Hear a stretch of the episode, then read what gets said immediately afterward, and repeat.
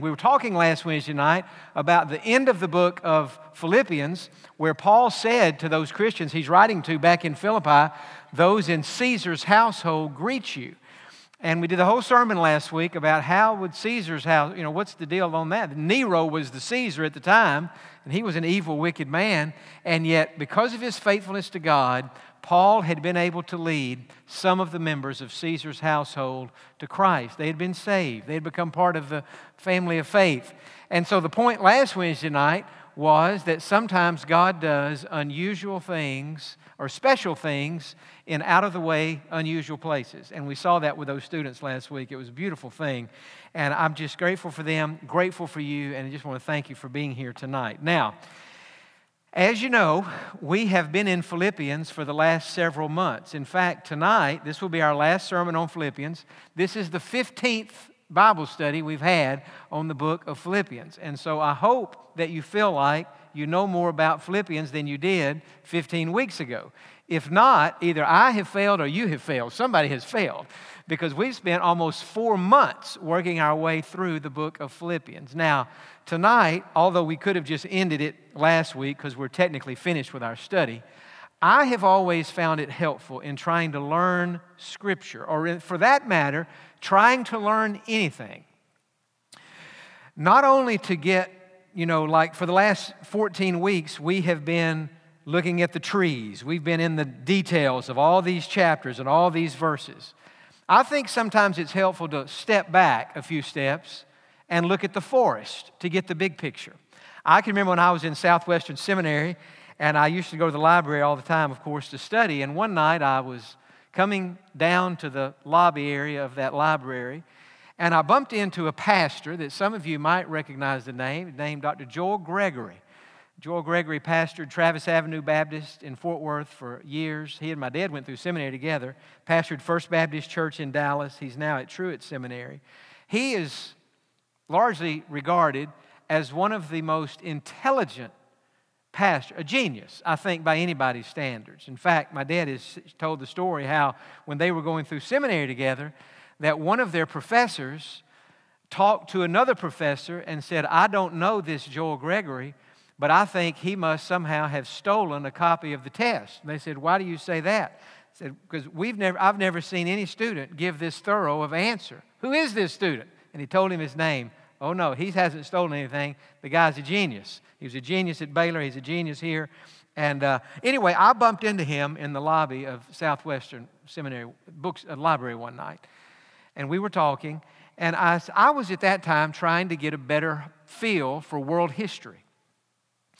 I said, What is the best way to learn world history? You've got all these empires the Egyptian Empire, and, and the Assyrian Empire, and the Babylonians, and the Persians, and the Greeks, and the Romans, and all this.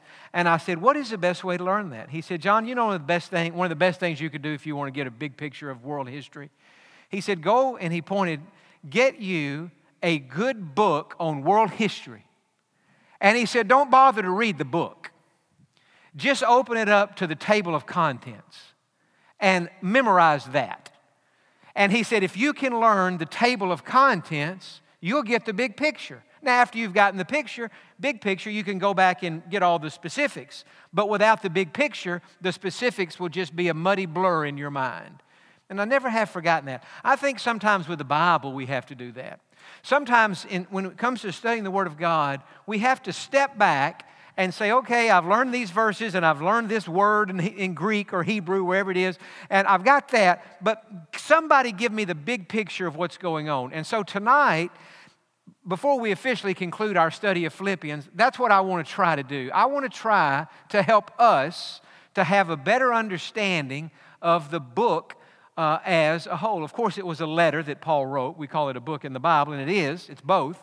But I think tonight what might be wise would be for us to spend a few minutes thinking about the background to this letter, and then for us to think about the book itself. Know, when we get to the part about the book, we'll kind of we'll open it, not yet, but we'll open our Bibles to Philippians. We'll step back and we'll try to get the big picture. And I'll show you some things that I think will be very helpful for you in doing that, and some not tricks. I wouldn't call them tricks, but a mnemonic or some learning device, some things that you can do very easily so that when you leave here tonight, you'll be able to say, you know, there are 20 or 20, let's just say 20 verses.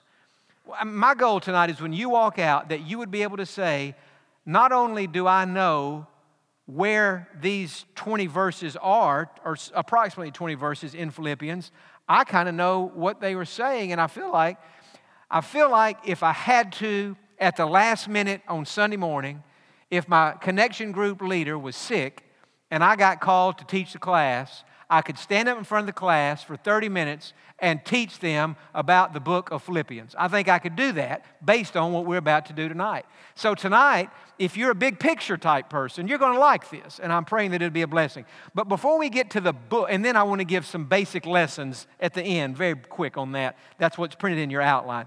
But the beginning tonight, the background to this book. Now, we always say Paul was the author, and he was.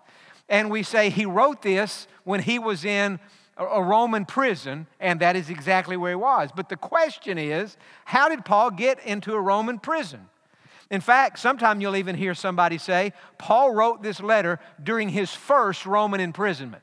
Well, immediately that implies there were more than one, right? I mean, maybe there were two or three. How many times was he locked up in Rome? How did he get to Rome?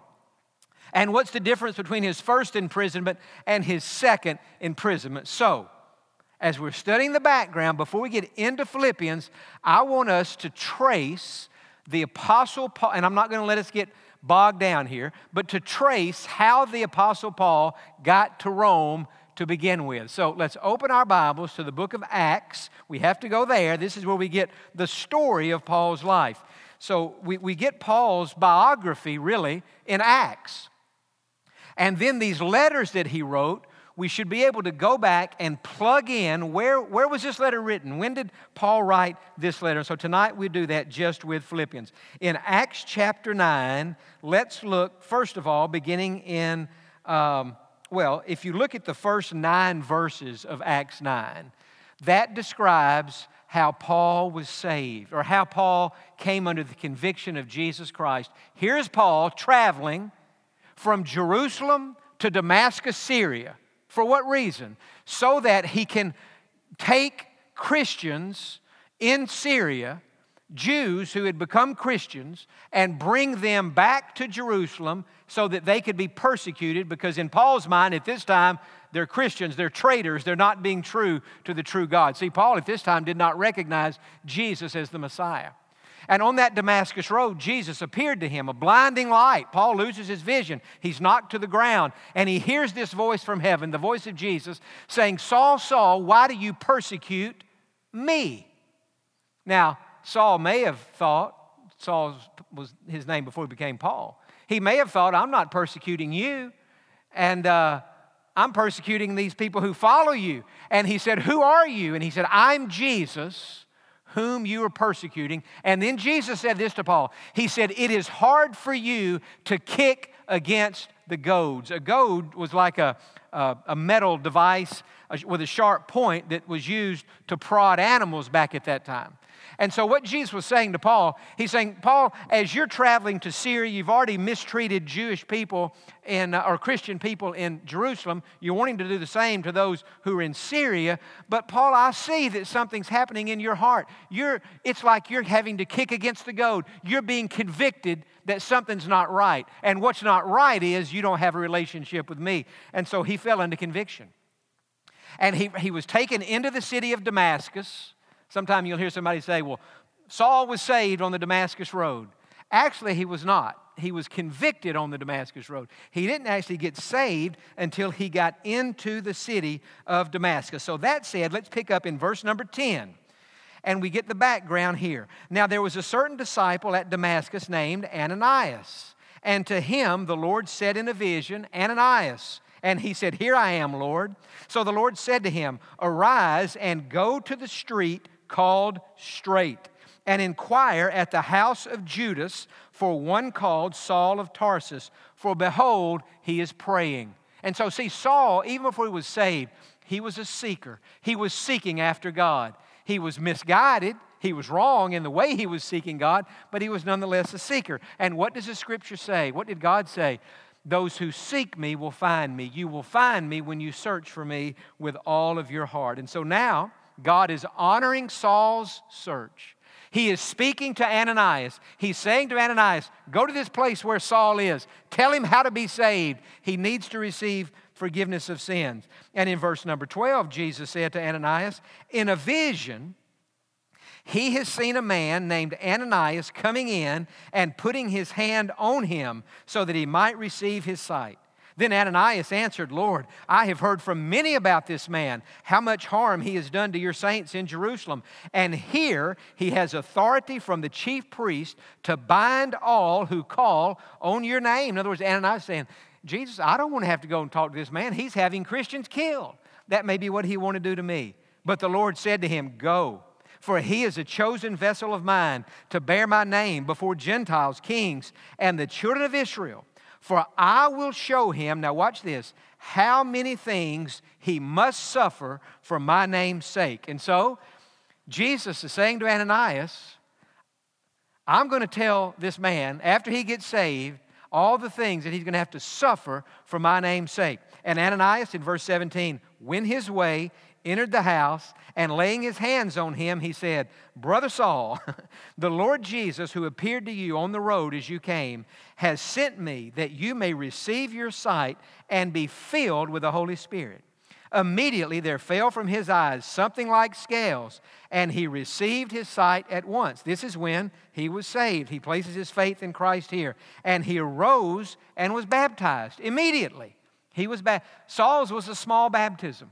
The only people that even saw him be baptized were Ananias, who would have baptized him, and the others who were his traveling companions, and maybe one or two more, but not many people were there when he was baptized. So when he had received food, he was strengthened.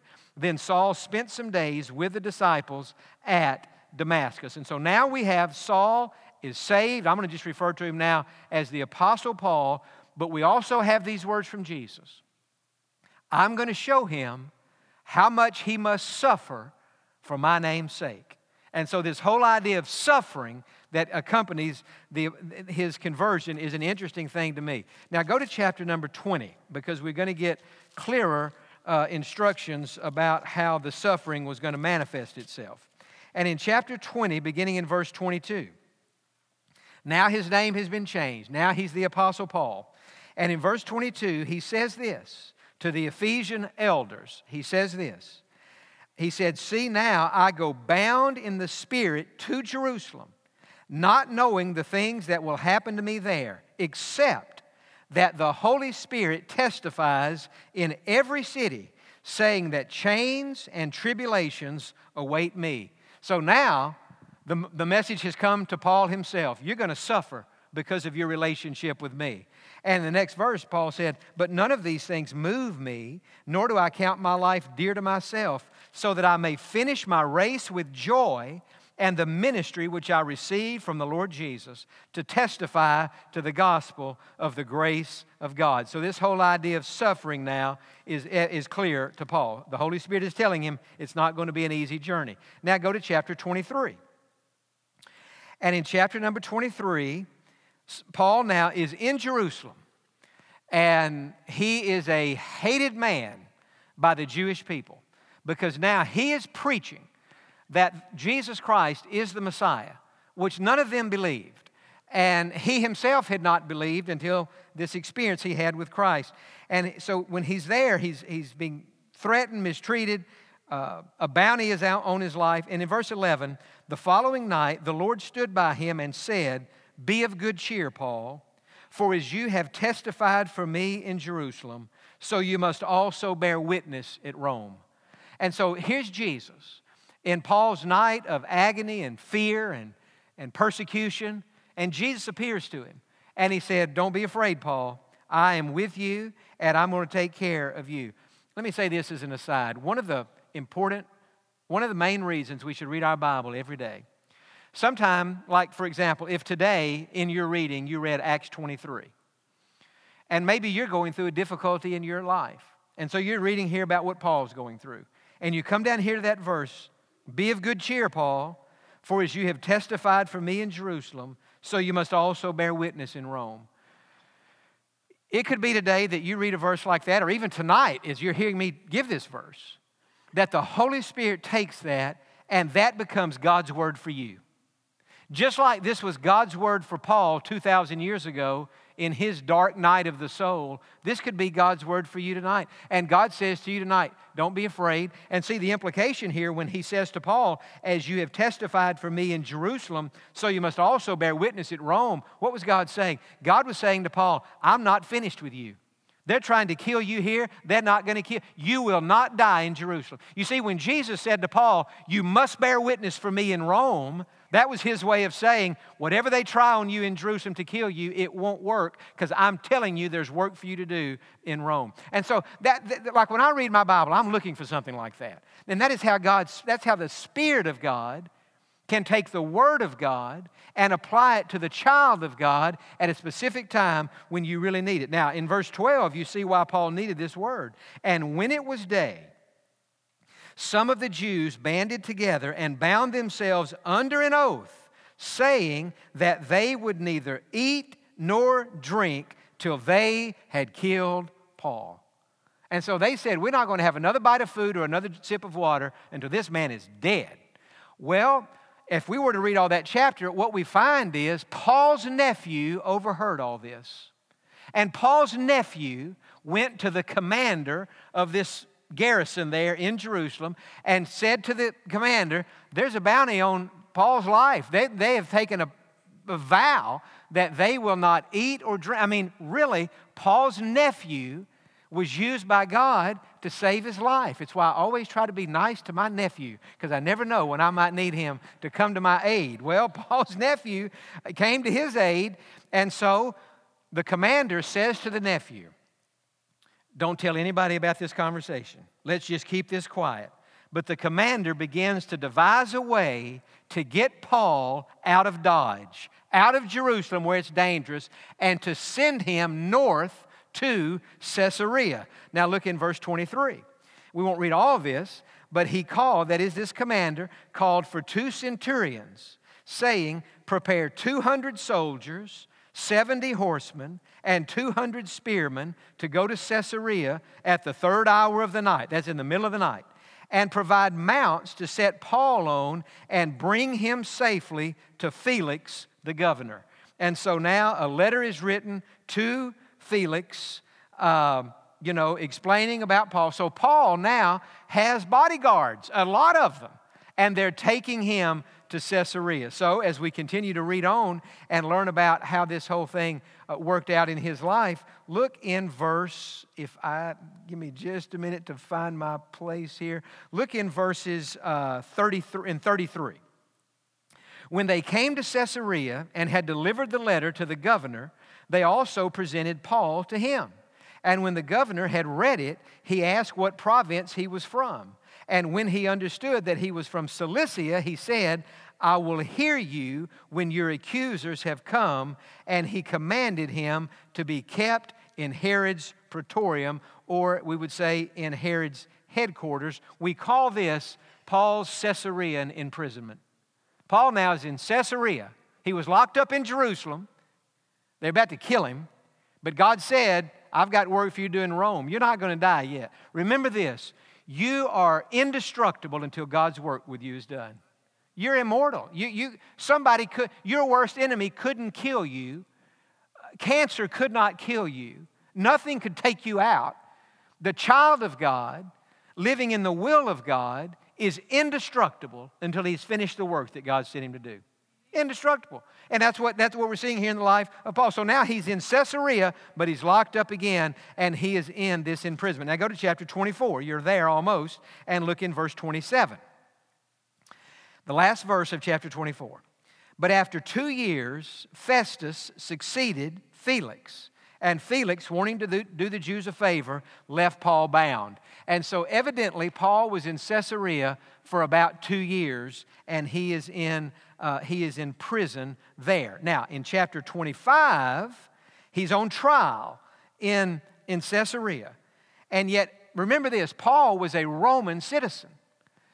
He was Jewish, but he was a Roman citizen. And so he had all the rights that the Romans had. And so he knew that as a Roman, he could appeal to Caesar to hear his case. And that's exactly what he did in verse 11. For if I'm an offender or have committed anything deserving of death, I do not object to dying. But if there's nothing in these things of which these men accuse me, no one can deliver me to them. And then notice what Paul said I appeal to Caesar. Say that with me. I appeal to Caesar. Now, when a Roman citizen said to a magistrate, I appeal to Caesar, that magistrate had no choice but to let that criminal, that accused person, go to Caesar. So in verse 12, Festus, when he had conferred with the council, answered, You have appealed to Caesar, to Caesar you will go. Now here's the question where was Caesar?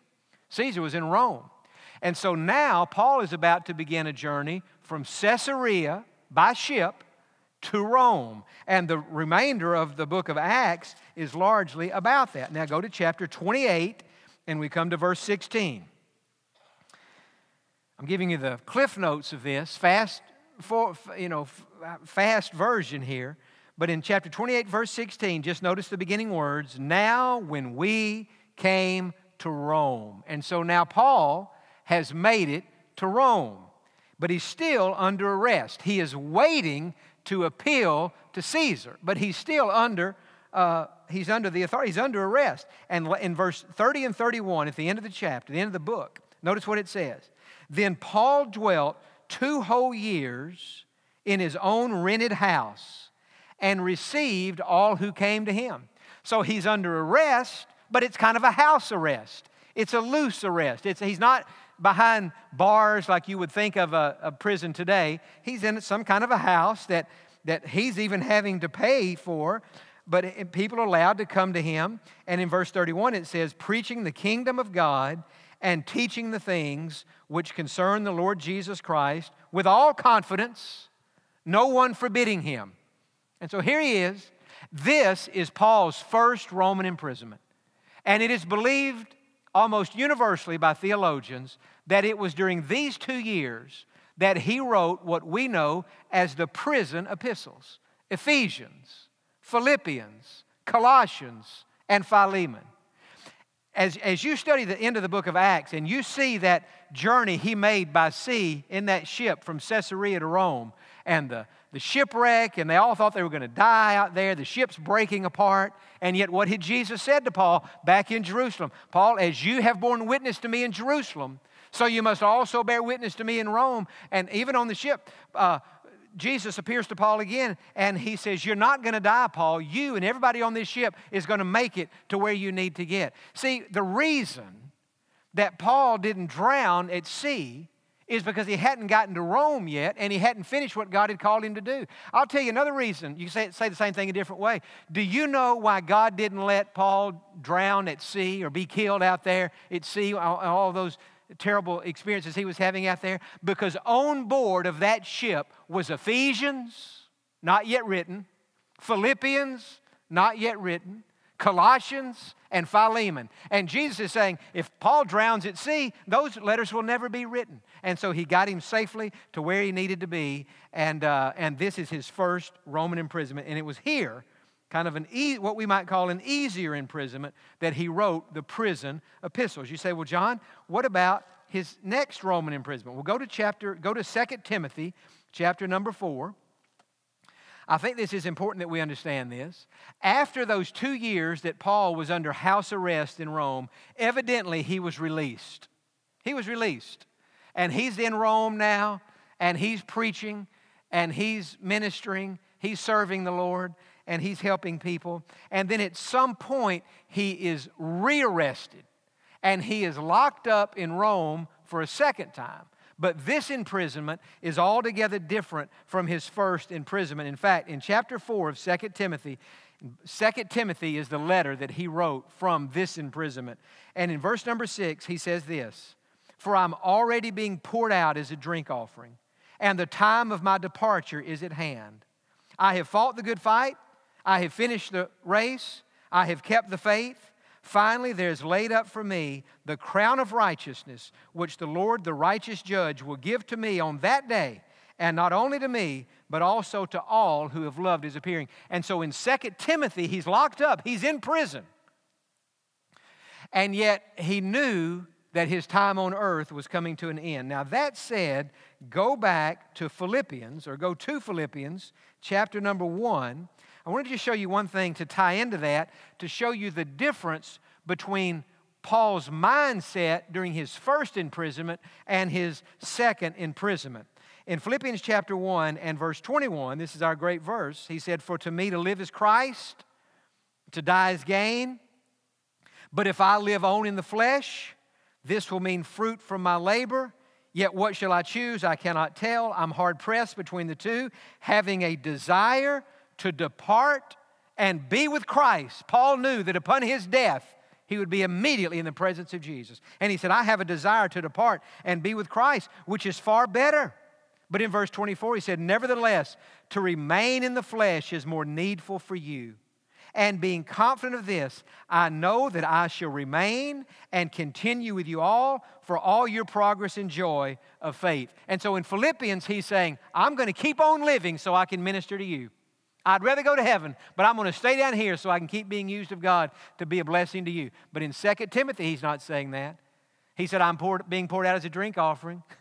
The time of my departure is at hand. And so these are two different imprisonments. And it's during that first imprisonment that Paul wrote this letter to Philippians. Now, you still with me? Say amen. So that's the, back, that's the background. And that's a little bit heavier or more academic, but that is the background. His Caesarean, his Jerusalem imprisonment, his Caesarean imprisonment, his first Roman imprisonment, his second Roman imprisonment. And it's again during that first Roman imprisonment that he wrote the prison epistles. Now, go to you're in Philippians, and I want you just to look at this and just take your hands and just turn and you see four chapters in this in this little letter. Four chapters. Now, I don't know how your Bible is. I don't know if you have a Bible. And a couple of years ago, when my dad and I did the study on those Bible translations and even wrote the booklet about, about the Bible, one of the things we brought out was that when you go to the bookstore to buy a Bible, not only do you get to choose whatever translation you want to buy, but you also get to choose if you want, well, you don't always get this choice depending on the translation. If you want a Bible that has a verse by verse layout, where like in the left margin, verse one, you just see a one, two, three, four, five. Or if you want what's called a paragraph style Bible. You say, which is better? Well, they both have their advantages. The paragraph style is better for reading because that's how we read the newspaper or we read a book. It's in paragraph form. The original manuscripts were written in paragraph form. We know that because the oldest manuscripts we have are all in paragraph form. But when you're teaching, when you're preaching, or maybe even when you're trying to memorize Scripture, there are some advantages, even though sometimes it can make for a bumpy read, to having that verse by verse layout on the page. Here's what it does like the Bible I have, and I know you can't see it where you are, but this Bible is the verse by verse. And so typically, like in my, when I do my Bible reading, I have three different Bibles I read from on most days Christian Standard, two different New King James. But on the Old Testament, I prefer to read the paragraph form because it's just easier to understand. It, it aids comprehension, actually. But when I read the Psalms and when I read the New Testament, I, I actually prefer, and Psalms would always be this way, but the New Testament wouldn't. I prefer the verse by verse because it's technical and it's precise. And when I finish reading it, and I read a chapter, and I underline and highlight, in my mind, I can go back and see the key verses of that chapter ease, more easily. So that's what I want us to take just a moment tonight, and this, this won't take long. But let's just begin in chapter number one. Whether you have a verse by verse Bible, or more of you probably have the paragraph form, and either uh, both are great. But as we look at chapter one, if you are a Bible underliner, or if you like to circle the verse numbers, I would encourage you to circle these numbers in your Bible verse number 3, verse number 6, verse number 12, verse number 21, verse number 27, and verse number 29. Those are the key verses in, in chapter number one. They're all good. I'm just saying those are the key verses in, in Philippians chapter number one.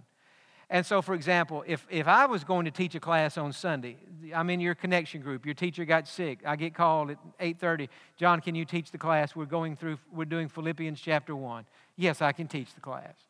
But the way I would teach that, I wouldn't give all the background I just gave here. I would dive right in to those verses. Now, I'm going to resist the temptation to read all that because that would just send me off preaching sermons on all that, and we've already had that. But I'm telling you, those are the verses.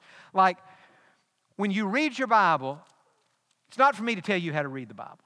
That's between you and God. Maybe you could, I'm sure, tell me some ways I could do it better. But what I like to do when I read the Bible, I'll read Philippians 1 with a pencil. I always use a pencil, not a pen, when I'm in Scripture.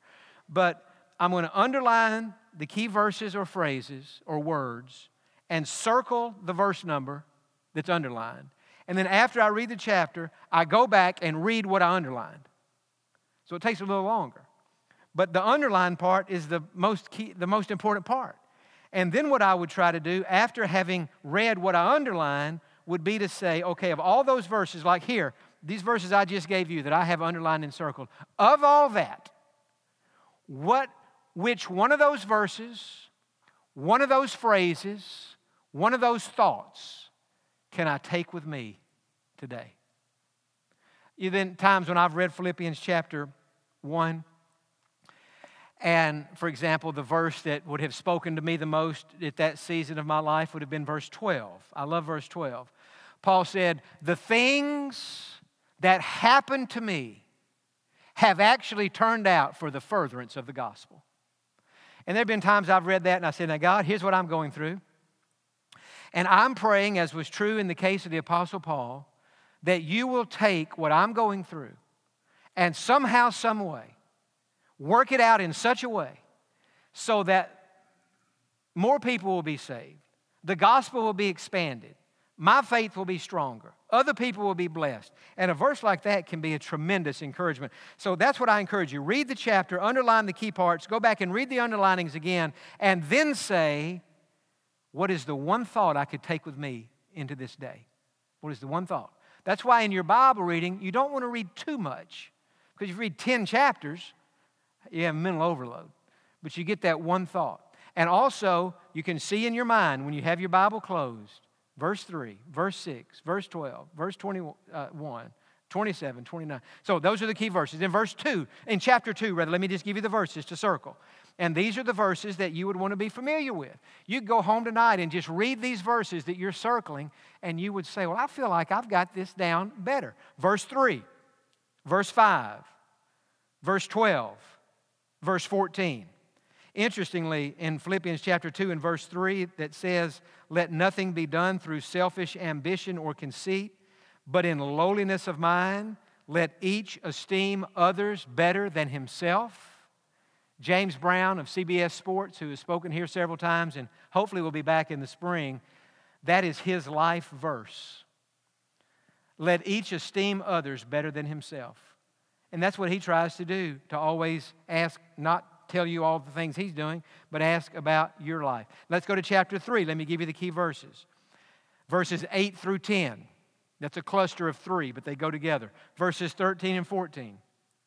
Verse 20. Those are the money verses. Those are the key verses. They're all the Word of God, but those are the key verses that you would want to really be familiar with. And then in chapter 4, verses 5 through 9. That's the passage that deals largely with anxiety. That's the most read, the most studies tell us that is the most underlined passage of Scripture in all the Bible. Verse 11 about contentment. Verse 13, I can do all things through Christ who strengthens me. Verse 19, God will supply all of our needs. So again, verses 5 through 9, verse 11, verse 13, and verse 19. So if you circle those numbers, read those, and just, you don't have to even memorize it. Be good if you did, but just familiarize yourself with that and say, okay, that is the cliff notes, that is the, that is the meat. If we're in a university class, on a Bible class, or a seminary class, and we're being taught Philippians, when it, get, when it comes time to learn, you know, What, what, where's this verse? What does this verse say? I'm telling you, those are the verses that you would want to know. And now, as we come to the close, the basic lessons, the life lessons that we learn from the book of Philippians. You still with me? Say amen. Say barely, barely. But still, barely but still. I want to just mention these because as I have thought about the background that led Paul to write this letter in prison, almost having been killed, um, as I've thought about the content of the letter, I think these four, these are four great, great basic life lessons. Number one, sometimes life doesn't turn out like we thought it would. And I would imagine there's not a person here tonight who wouldn't be able to say, who couldn't agree with that statement. Sometimes things happen in life that we thought never would have happened. Sometimes we go through things in life. I've, I've, called a man today. We're trying to hire a new high school minister.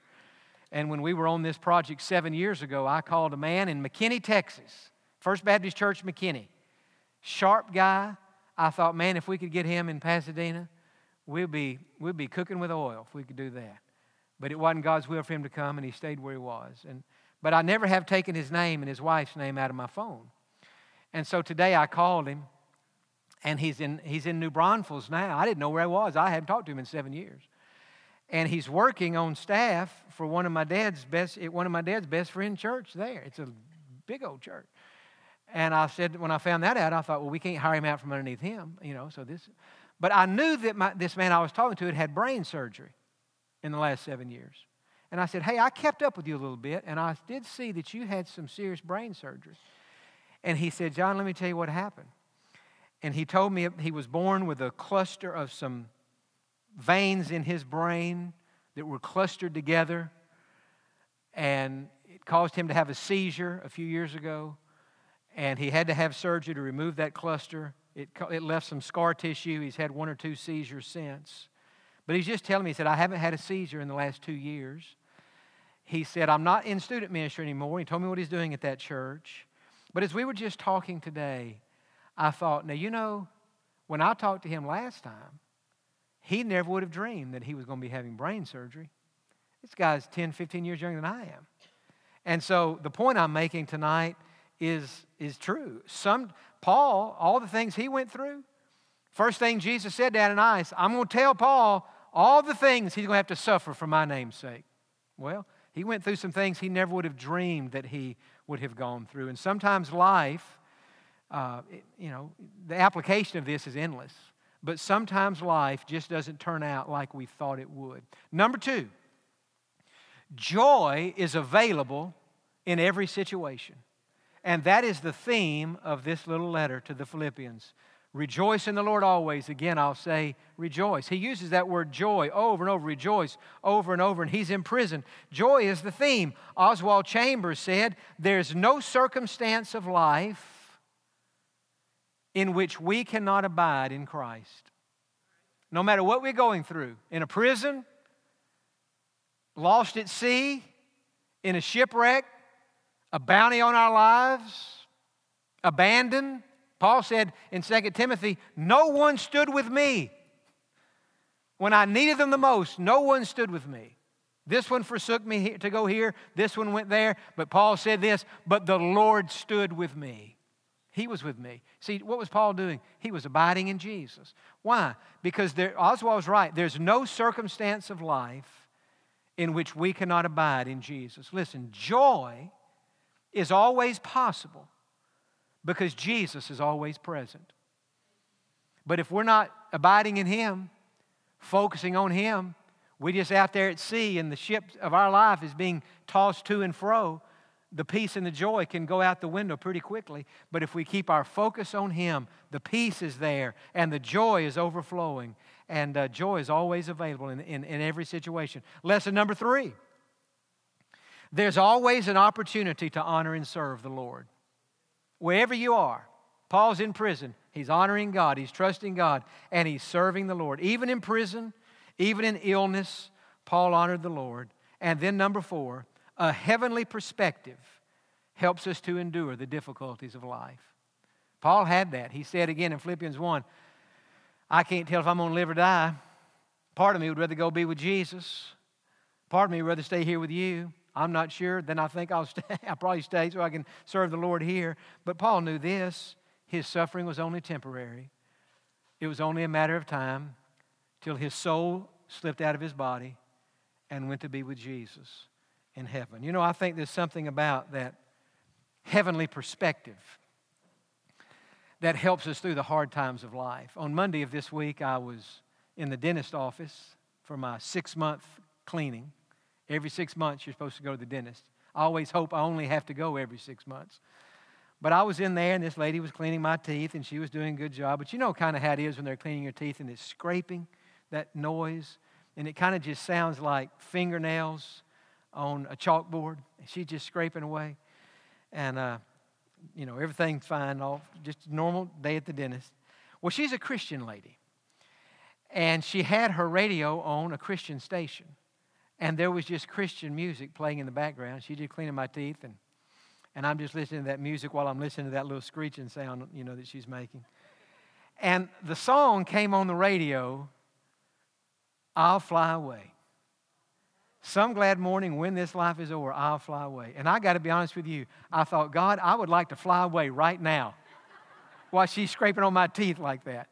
And I did, they played all the verses, and it was good, and she got finished. And and I told her that. I said, you know, a few songs back, they were playing I'll Fly Away. And I said, you're great at what you do, and you did a wonderful job. But I said, I got to be honest with you. I was wanting to fly away right out of that chair when you were scraping on my teeth. But I've thought about that since Wednesday. Sometimes in life, when we're going through something hard, there's something about being reminded that one of these days we're going to fly away and be with Jesus.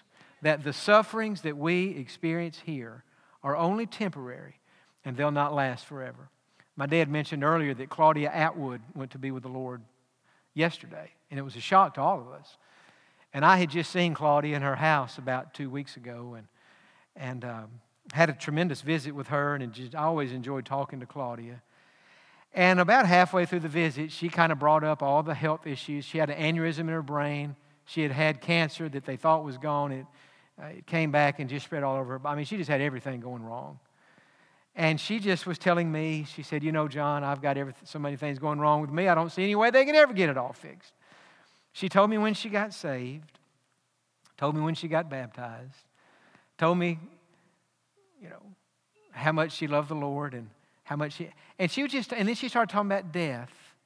And she said some things, I won't say it tonight, it would probably be too personal. But she even said some things about her own death where she was not, she was kind of laughing. She just smiling, thinking about it. No fear. No. And I thought, you know, that's how it should be for the child of God. When we look out it, not only to our death, but into the future, we should say, you know what? Whatever happens, God's going to get me to my Rome. I'm not going to die till I get there. And after I've done what God wanted me to do in Rome, you know what? He's going to take me to be with Him in heaven. And so, whether I'm in Jerusalem or in Caesarea or in Rome or wherever I am or whatever's going on in my life, if I'll just focus on Jesus, I can have that peace and joy, and I can finish the task that God has given me to do. Amen. Father, I thank you for old Paul and for his faithfulness to you. Not only in that Roman prison, but on his way there and after he left there, and then when he got locked up again. And for his tremendous example. Help us, God, as we leave here tonight to feel like that we really understand the background and we understand the book. We got the key verses. But more importantly, help us to take these basic lessons that no matter where we are or what we're going through, joy is available right there. Circumstances don't have to change because circumstances may never change. And if we put our eggs in that basket, we may be disappointed, but we'll sure be frustrated in the short term. We'll be sitting around waiting on our circumstances to change. But if we can get to the point where Paul was, where he can say, for me to live as Christ and die as gain. It doesn't matter if I'm in a ship at sea or if I'm in a prison or in house arrest or chained up. It really doesn't matter because my joy doesn't come from smooth sailing or from the absence of chains. My joy comes from the presence of Jesus. I will tell you this it is easier to preach this and teach this than it is to live it. Because tonight I'm up here talking about Paul. But how about when it's John? Or how about when it's you? Well, it's not quite as easy. Would you ask God tonight to help you to focus on Him, to trust in Him? Affirm tonight your faith in Jesus. Jesus, I trust you here and now. Help me to honor you where I am, to serve you here. And God, even if I can't do all that I wish I could do, help me to do all I can do. Help me to be faithful here. With heads bowed and eyes closed, some tonight, you need to be saved in this service, just like those were last week and just like those were on Sunday. If you have never received Jesus as Lord and Savior, pray this prayer Lord Jesus, tonight, I need you with me in this ship, in this imprisonment that I'm in. I need you here with me. I'm sorry for my sins. Forgive me and help me to change. Come into my life. Make me a Christian. I ask you to save me, and I trust you to do it.